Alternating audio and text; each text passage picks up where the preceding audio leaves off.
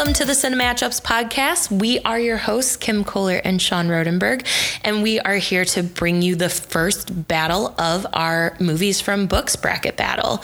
So, our first set of movies we watched was American Psycho, which is our 11th seed, versus Girl with the Dragon Tattoo, which is our sixth seed movie. So, for comparison's sake, for Rotten Tomatoes critic consensus scores, American Psycho has a 69%, and Girl with the Dragon Tattoo has an 86%. And I should clarify that we watched the American version of Girl with the Dragon Tattoo from 2011 and not the Swedish version from 2009. So both of these based on books. American Psycho based on a novel by Bret Easton Ellis. A lot of controversy surrounding this book. We'll see why when we go ahead and talk about the movie. Uh, Girl with the Dragon Tattoo based on a novel by Stieg Larsson. Um, a lot of people know this set for a trilogy, but he sadly passed away before these movies came out after this book was published. So he never got to see either adaptation of this book.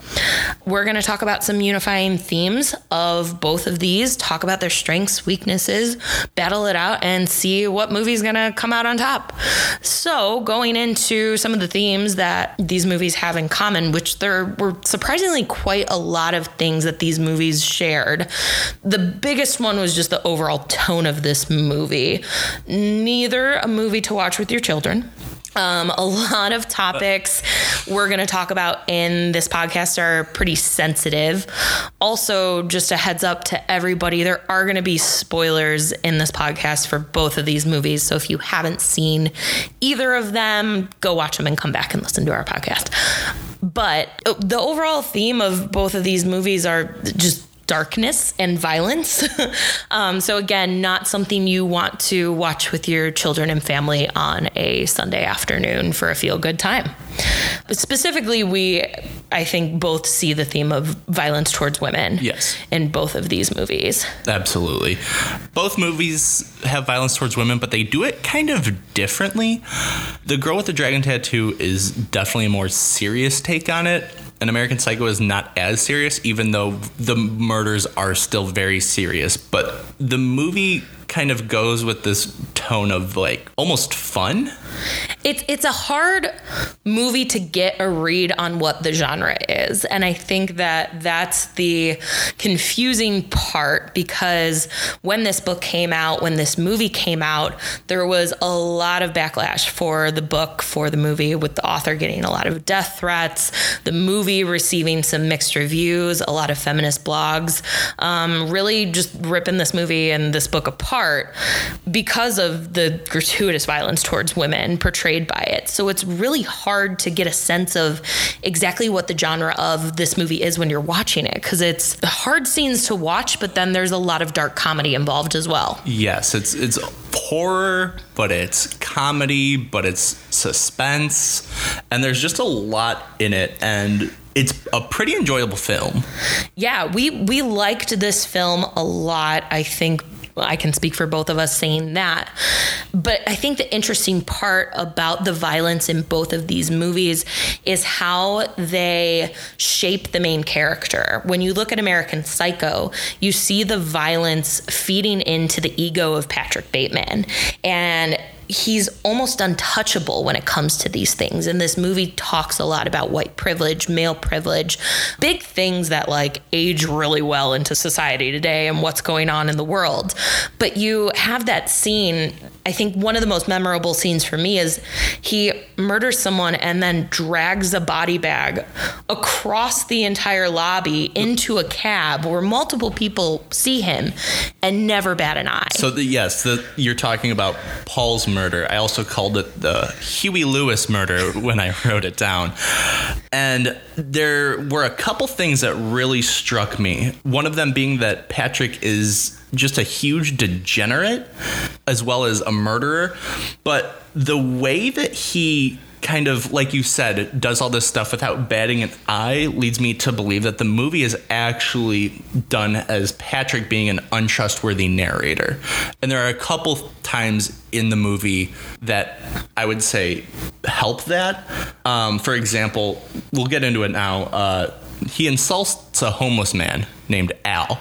and he tells him that he just stinks real bad and he's just the worst.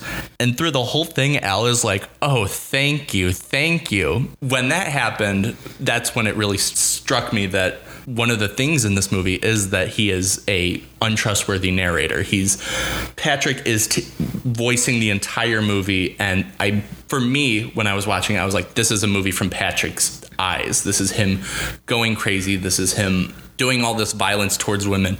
And then when it gets to the end, it kind of switches around of like what is real, what is not real. Right. And I think the scene you talk about with Al is really important in the driving force of this movie too and talks a lot to the white privilege aspects of this movie. And just from I personally didn't read the book neither did Sean but just reading about the book it seems like the tones of racism sexism homophobia were so much stronger in the book. But that particular scene where a young white male businessman is feeding his ego by putting down a homeless black man and then killing his dog to kind of put a cherry on top of it for him is like so powerful to the tone of this movie. And i think watching the movie it's so interesting because you you think about all of the things that are going on today and you see those people on social media. Like you see the patrick batemans maybe not to the extent where they're murdering people but, but they're condoning those types of acts towards people. There are also some some quotes that you could probably find directly on social medias that go towards patrick bateman when he's talking to homeless al i call him homeless al i that's his name. Uh, one of them is he looks Al directly in the face and goes, Why don't you just get a job? And then he was like, I could help you get a job. And it was just so like degrading towards Al. And it just shows like Patrick trying to be, I just put a perfectionist almost because the Al scene comes right after he is put down by Paul, I believe. And Paul's pretty much like, yeah, that loser Patrick Bateman, because Paul, you know, confuses him with someone else. Also, I want to let you know one thing that I picked. Up. Well, let's up. go back to Paul real quick. Okay. Because I have I have a lot of interesting thoughts about Paul because it's interesting seeing Patrick Bateman in this movie, and he throughout the entire movie is kind of this smooth, self-assured male who is kind of on the top of his game financially. He can get whatever woman he wants, but think of the things that frazzle him. There's three things that I saw in the movie, and one of them is Paul's status and wealth. Like he was just so mad when he walked into Paul's apartment and it was nicer than his and he had a better view than him and Paul made more money and had a better business card. Like all of these things. I, I did I wrote that quote down the one that ends with uh, Paul's apartment overlooks the park and looks more expensive than mine. And it's just like another thing that absolutely fuels his hatred for Paul who like like you said is doing nothing wrong, but being maybe a little more arrogant and having a better business card. Being more successful than him on paper. Like he is striving to be the perfect man. He has a daily routine where he does his skincare every morning and he works out and he can go buy a hooker and like all of these things that like just suck in male privilege. One of my favorite things from what you what you were talking about his healthcare routine or his skin routine. At one point early in the movie, he says that when he wakes up and his eyes feel puffy, he uses an ice pack while doing crunches, and then he pauses and says, "I can do a thousand. and that almost like sets the tone for what you're going to expect with Patrick is that everything he says he also adds a but this is this and this is this and I'm this and I'm that. Uh, I wrote another one down here. Basically, this movie had so many quotes that I think are very important to finding out who Patrick Bateman is. The other one is when he is mistaken for a coworker and he says, "Oh, we wear the same suits, we have the same position, we work at the same place, but he ends it with saying, "But my haircut is better." And it's all about status for him and being in control. I think that control piece is essential in this whole movie and like him and his violence and like all of the things in this movie feels like I can get away with this and I am untouchable because a I've never been punished for it before and B society doesn't give a crap if I'm shoving a body bag into the back of a taxi at, at 11 p.m. These two people are asking me when they can meet up to go to dinner. Like it's all how, just feeding into that. How how where'd you get that bag? Right. Remember he he, he puts the body bag in the the trunk and when the two people approach him, the guy goes, Oh, what kind of bag is that? And even though he has just murdered someone and there's a dead body in there, he doesn't fail to tell him where he got the bag because it's a, a status yes. symbol. Yeah, and it's it's again going back to those things that frazzle him. I think of the scene where he goes into the bathroom and he's gonna strangle that guy, and mm-hmm. the guy turns around and hits on him, and you see him become like anxious and disrupted because his sense of control is lost because he was going in this bathroom to murder this man. And he is so homophobic that he then is just like unraveled. Same with when he has Chloe Sevigny's character in the apartment and Evelyn calls and leaves a voicemail. And then it comes up with this whole like, these women now have an edge over him because he was planning on murdering this girl in his apartment tonight. And now his fiance is calling and disrupting that plan for him. And he becomes so frazzled at the possibility that a woman could call and leave a voicemail and ruin his plan and his control for that evening. I do like that scene. It almost humanizes him a little bit because then he somewhat shows remorse for what he was about to do and he tells her like and it's one of those things where she is interpreting it what he's saying differently than he is he's like you know if you stay you might get hurt because he's planning to kill her but in her mind she is like oh yeah my feelings will get hurt and it's like no he was actually planning to shoot you in the head with a nail gun yeah uh, but it, it almost humanizes him in this way where he now that he's not in control he doesn't feel as powerful towards all of this violence and and these urges that he's getting both sexually and violently. Yeah.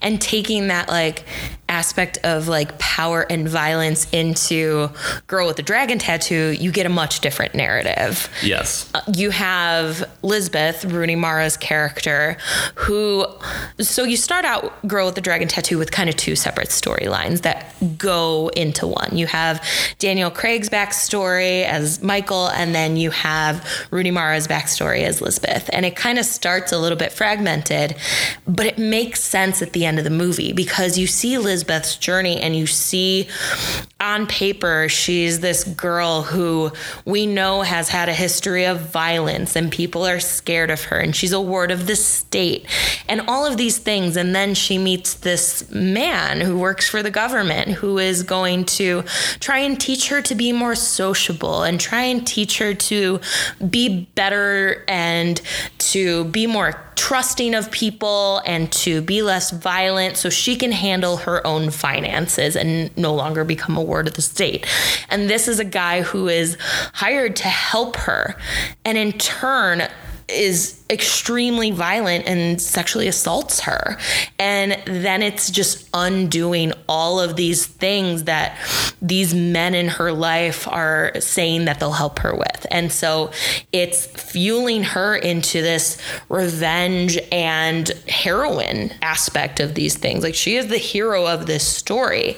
And it shows that she is the things that have happened to her on paper have happened to her, but are not who she is. Like her triumph story and how this violence fuels her into trying to seek justice for other women who have been sexually assaulted, who have been murdered, is an incredible storyline for this character. Well, it's I didn't I didn't even take it just as like towards women, but towards people that have to I don't want to say look up to someone, but people who depend on other people and are let down by those people. Like you said, this person was supposed to help her get in, ingratiated back into society as you know quote unquote like normal person and he takes advantage of her and things like that and it kind of like went with me because once she gets into the daniel craig's investigation she is very much into it because it's the same thing. It's this little girl who went missing with her family.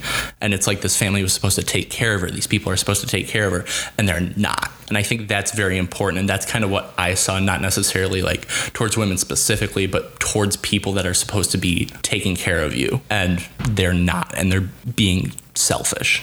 Yeah, it's an interesting way of looking at it. And I think the concept of her having a very specific job and people paying her to investigate things and people having certain guidelines for her is interesting because she has just known to do these things all her life and she gets paid for things. She lives off of these things. But she also has this storyline of wanting to help people who have been oppressed and not owing anybody anything for it. She doesn't have to smile through the movie. She doesn't have to look a certain way. She doesn't have to act a certain way. On paper, everybody wants her to, but that's not who she is.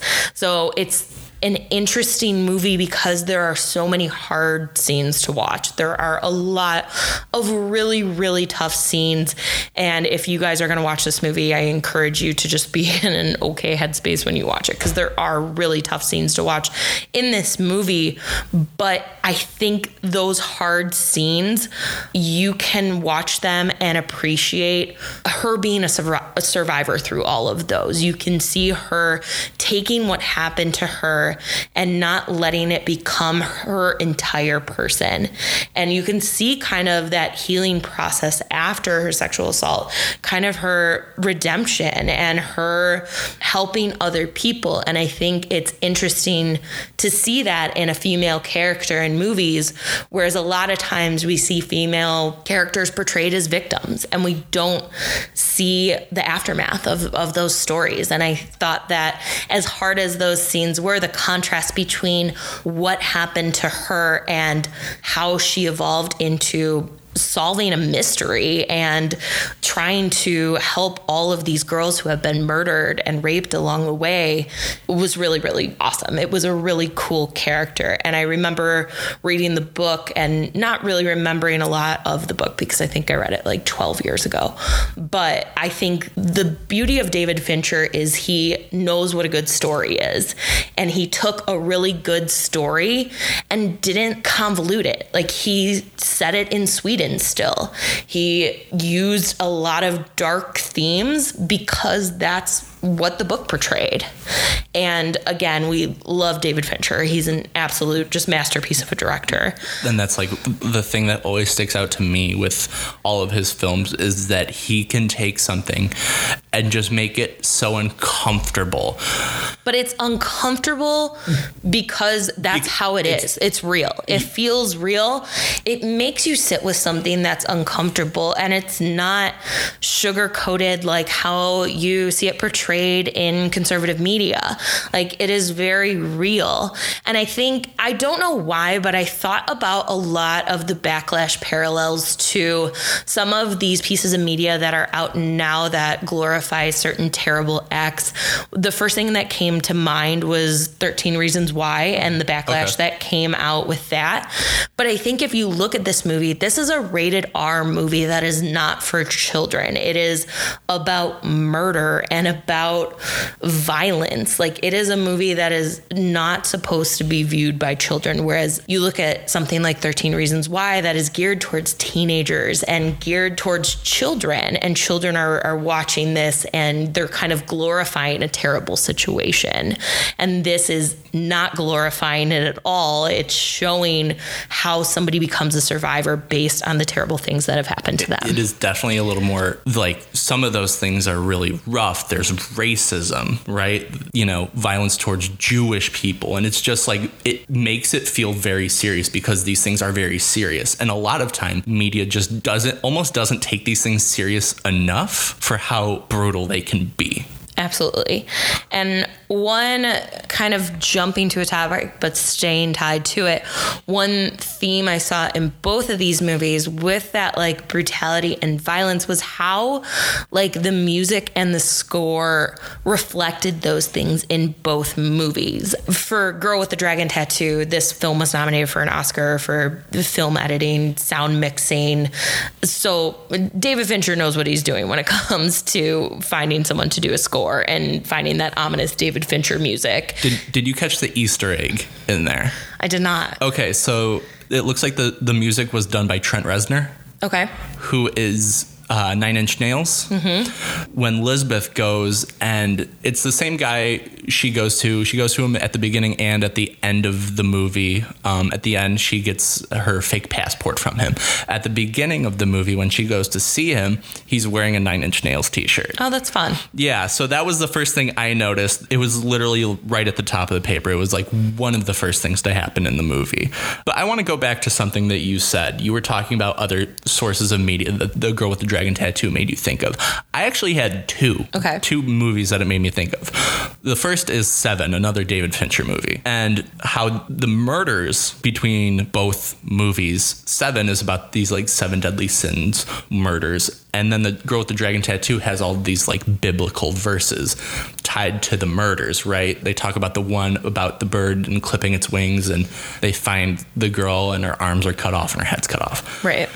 And I was like, oh, like that reminds me of Seven, and it's still David Fincher, but it's still like these biblical. Well, when you think of David Fincher's like murder mystery films, like the thing about his films is that, you know, a lot of them are adapted from books, but like he does it in a way where there's deeper meaning behind these things. Like with Girl with the Dragon Tattoo, there were these biblical verses, you know, with Seven, there was the seven deadly sins. Think about Zodiac. Like there's a pattern to all of these things that, you know, some of them unsolved and some of them Um, have no meaning whatsoever. But all of the murderers and all of the things that happen in these David Fincher films, like it's never just cuz. Yeah. it's always like there's a lot of interesting ways that they figure these out. And I think that's how it hooks you. You want to like figure out like what are these names and what are these numbers next to them? They're not phone numbers. This guy's been investigating it for years. Like, what do they mean? And then finally, Daniel Craig's daughter is like, why do you have these Bible verses next to your computer? You know, and and then it it it snaps for him. Yeah. But that was a really interesting way to think about it. And it's it's interesting that he has movies that are adapted from books, from real life events that still hold that common theme. Yeah, of I don't want to call them biblical mur- murders of old writings, right? Like the seven deadly sins were created how long ago, and like the biblical part of it was written like so long ago. Mm-hmm. And that was just one thing that stuck to me while watching this movie. Is that's one thing I noticed. The other one I noticed was this is Daniel Craig being an investigator, so possibly a prequel to Knives Out. I thought the same thing. I was like, look at look at them putting Daniel Craig and Christopher Plummer together again. Except, you know, Christopher Plummer's actually alive in this one. right but i was like it's very similar and then I, I was thinking about the comparing and contrasting of those two movies right because daniel craig is hired in order to find a family murderer. In the girl with the dragon tattoo when he's hired he's told it's someone in the family. I don't know who but it's someone. And the same thing in knives out. It's someone in the family. I don't know who but it's someone. And one of the quotes that I picked up on, which I was like, wow, that is like dead on. And you'll know this if you've seen Knives Out. I'm not going to spoil anything, but he goes, The man who hires the detective should always be on the suspect list, and is almost exactly what happens in Knives Out. You said you weren't going to spoil anything. Yeah, but you don't know who hired him until the end. I guess that's true. But yeah, it's interesting. And I, I wonder if Daniel Craig is just typecasted as either James Bond or private investigator, and that's just his his avenue from here on out. So how do you think the actors like did in the movie? I think you know if we're going to talk about the strengths of the movie, which I guess we can transition to now, like the strengths and the weaknesses, and what each movie brought to bat to make them win this battle. I think the biggest strength of Girl with the Dragon Tattoo is Rooney Mara. Like she absolutely transcends into this character and just reading about her process of turning into this character. Like all of these things were were real. Like she learned how to ride a motorcycle. She got her nipple pierced for this movie and then said, I'm just gonna leave it in in case they want to do two more because it's too painful to get redone. Like she got all of those piercings. She became that character. She lost a bunch of weight because she felt like she wanted to do that. David Fincher didn't make her do it. She wanted to. And I think that's the power of watching this movie is you're not watching this movie and seeing Rooney Mara. You are seeing Lisbeth. You're seeing this character. And I think that it was such a powerful performance. And she was nominated for an Oscar for this movie, didn't win. I don't know who she lost out to that year. But she just really transcends into that character. And you believe everything she's doing. It's not like a Hollywood actress on a motorcycle or, oh, is that a stunt double? It's like as she flips her hair driving by, like Yeah, you you look at this and you're like, wow, that is someone who became that character. So that was my biggest strength for Girl with the Dragon Tattoo. I 100% agree. The strength of that, David Fincher also being a strength, and another thing that I really liked, and I put it in uh, I kind of listed a couple of my favorite scenes. When Michael is sneaking through the house of Stellan Skarsgård, Martin, towards the end, mm-hmm. I have I, I don't remember a time that I've had to like hold my breath a little bit more, you know? I don't remember the last movie I saw where I was like you know, right? He, you can see that he leaves the door open a crack and like right away, right? That's something that you catch and he grabs the knife and it's like he's going through this house and there's nobody in it, but he's moving slowly and it's like building this anticipation and you're just like waiting and waiting and waiting. And it goes into Stellan Skarsgård eventually coming home and he he gives a quote right when he Daniel Craig comes back and I think it's very interesting. And it is he didn't make Michael Daniel Craig come back into the house, right? He just asked him. And he is quoted later in that scene saying, The fear of not offending is stronger than the fear of pain. Yeah, when when he said that, I was like, "Ooh, that hits hard." Because like, how often do we do things that we know could potentially be dangerous or uncomfortable because we're trying to please other people?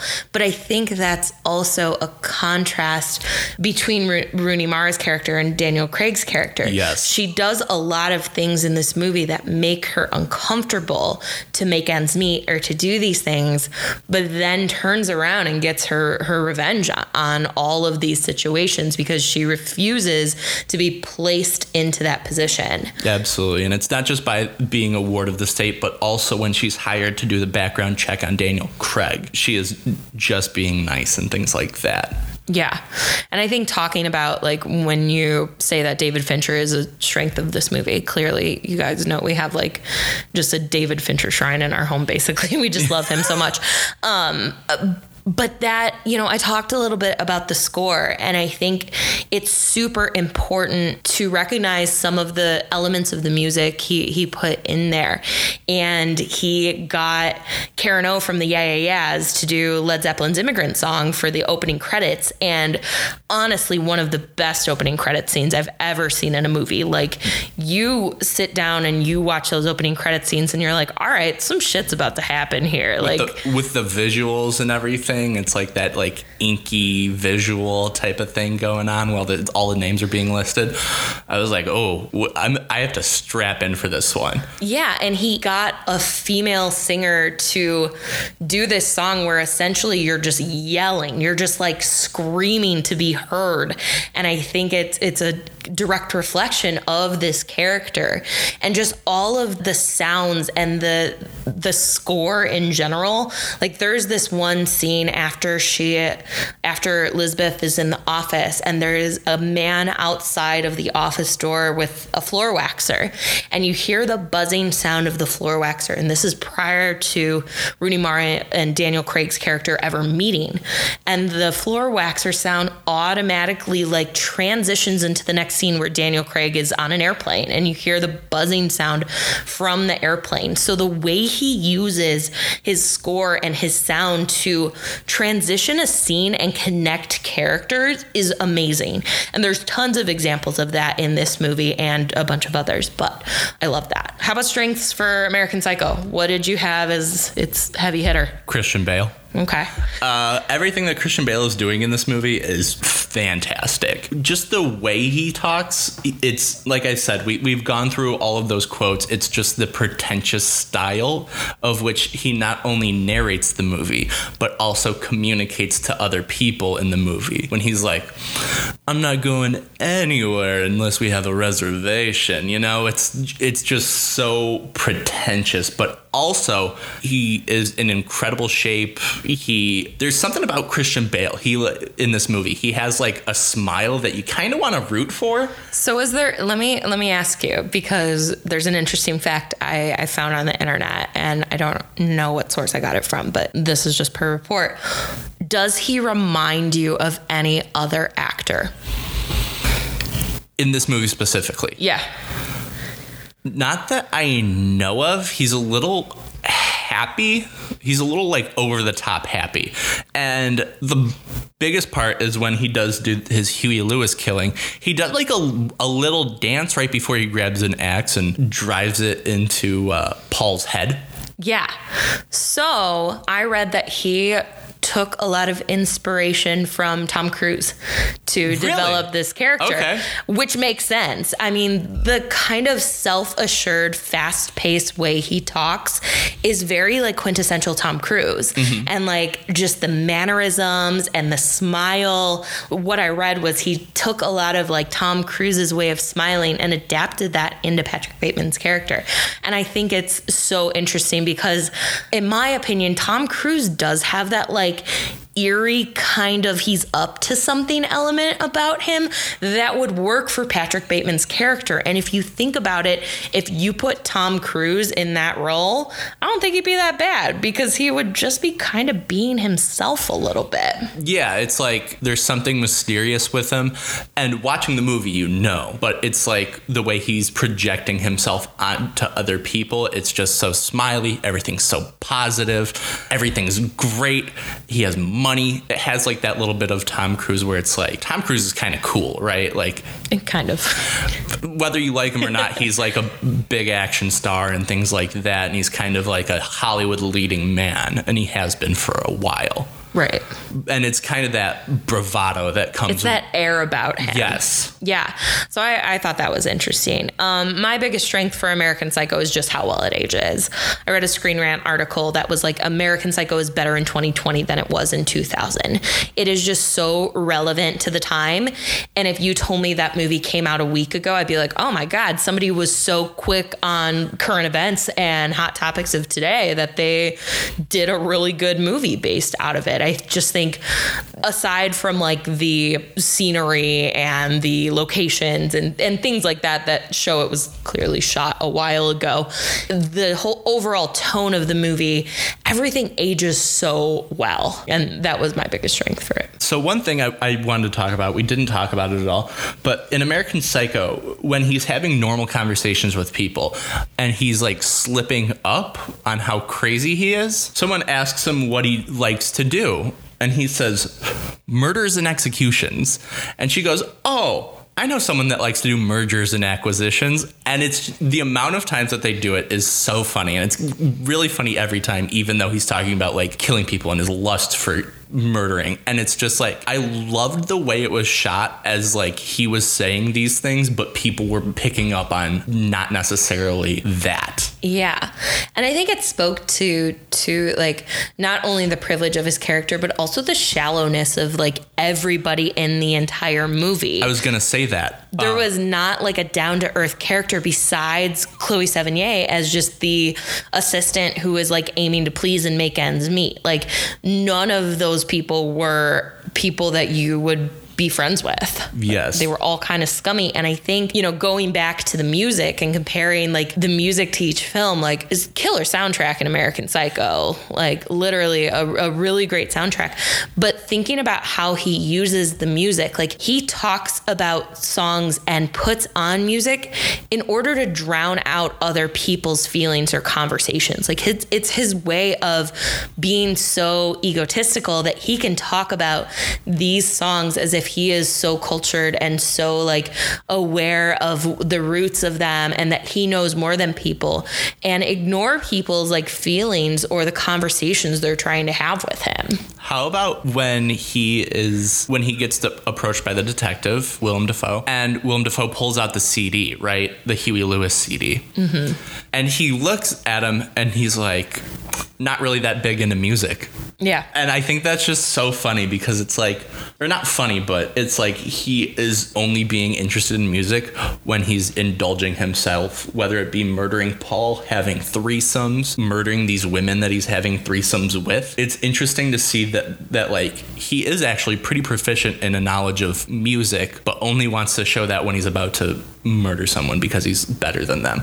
And I want to go back to one thing that you said because I found it very interesting about how shallow everyone else is in the move around him in the movie. And I think when it gets to the end, you realize through the whole movie he's striving for perfection, control, and fitting in, right? Mm-hmm. But by the end of the movie, you realize that nobody cares, not even the person where he was like, "Hey, I left you that voicemail," and he was like, "Yeah."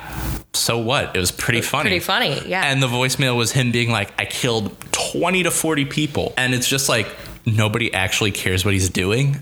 And by the end of the movie, it seems that he feels that, like, what is he even trying to be perfect, in control, or fit in for? Right. Uh, but it's like, I don't know if it's the piece that nobody cares what he's doing or no one believes he would be capable of doing these things mm-hmm. because of his status, because of where he works, because of where he lives. Everyone thinks that, like, oh, it absolutely can't happen there. There's no way that he lives in a, a penthouse and he works for a good as Paul's. giant company. Not as good as Paul's. But like I think it, it speaks to his privilege that no one believed him because they're like, oh, you're just being silly. So what did you like least about both of these movies? What what did they not bring into battle? So I, I, I really liked both of them. I would give The Girl with the Dragon Tattoo the edge over American Psycho. There was just so much. It's a longer movie, but it fit a lot of meat and potatoes into the movie, if that makes sense. Yeah. It's just a very full movie. And American Psycho is almost just like you can look into a lot of stuff, but it doesn't really delve deep with you. It kind of leaves you up to make these interpretations yourself. And some people might like that, but I kind of want to be drugged through a story like The Girl with the Dragon Tattoo did. It like takes you from the beginning of the story and brings you all the way through until the end. And What- American Psycho is just like you watching things happen. Which is interesting for a couple reasons because a lot of the reviews comparing Girl with the Dragon Tattoo, the Swedish version versus the American version, a lot of people had that complaint of the American version was that the Swedish version was very clear cut and it was very like you can tell where it was going and it didn't have kind of those separate backstories.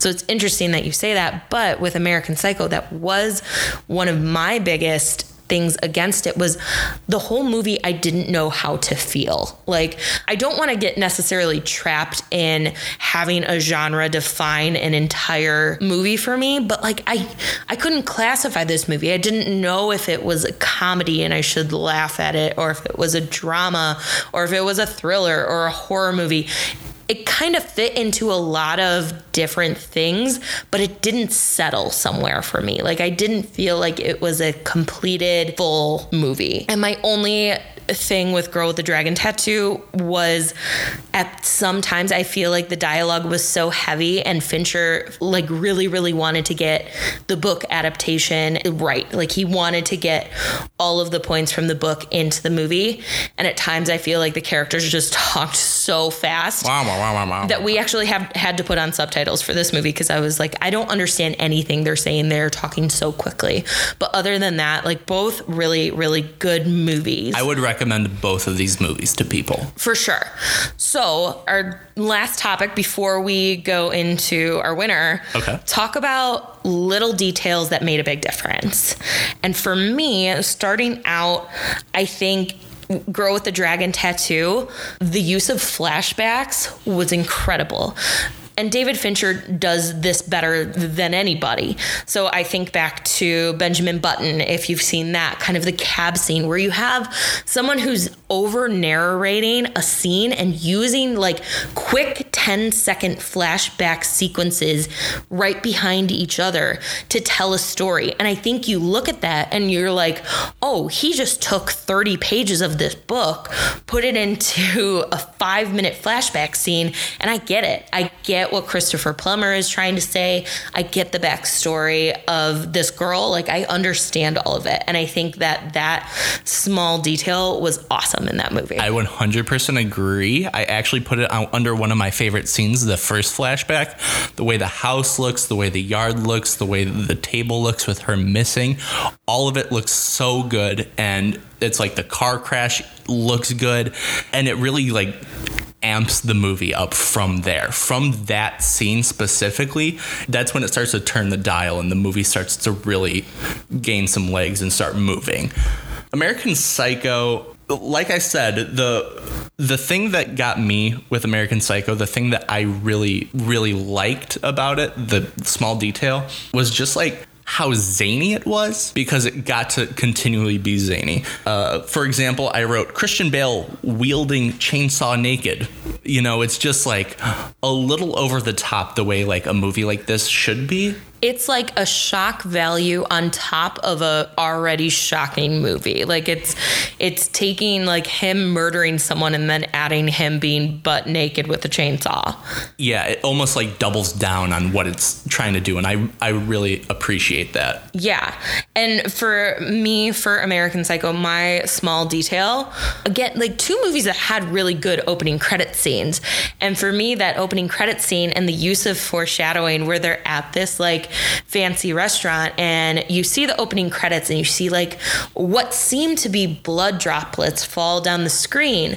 But then you just see it as like a decorative topper to a cheesecake. like it's again just like encompassing this privilege theme throughout the whole movie and just that those credits and the use of just foreshadowing that this movie is you already know if you've read the book and you can guess from the the title of the movie that like this is not going to be like some kind of love story and there's probably like some murder elements involved with it but then it makes you kind of second guess because you see these droplets and you're like oh it, it's just some kind of sauce that they're putting on the side of their steak. Yeah. But it's just, it was a really fun opening credits scene, I think. Yes, I, I really like that too. Any other points you think we have not covered before we talk about what moves on and what our battle winner will be? Um, I'm I'm looking to see if there's any other quotes that I really liked, and I don't think I have any. Okay. Well, if you're ready, we'll do a three, two, one countdown. Okay. And we will re- reveal what will move on to the next round in our bracket challenge. All right. You ready? Yep. Three, two, one. The Girl with the Dragon Tattoo. Yeah, it was a specta- spectacular movie. It's a long one, three hours long, but definitely worth it just for Rooney Mara's performance, David Fincher being just a kick ass dude. And Daniel Craig also being very good. We didn't talk about him as much, but he was also very good in it. and just a lot of like supporting characters just really bringing this movie to life i'm interested to see potentially the swedish version and how it compares but overall we really really love this movie and would definitely recommend it so check it out and Check out both of them. check out both of them and check out our next podcast because we're going to continue on with the six verse 11 seeds for our next podcast. So that will drop on Monday, July 13th. And we will be watching it, the 1990 Tim Curry version, because we've gotten a lot of recommendations for it from people who wanted to suggest that for our bracket challenge, but we've seen the most recent version quite a few times. Both parts. Both parts. So we're going to go back and watch the 1990 version of It versus Still Alice with Julianne Moore. So that will be our next six verse 11 seed.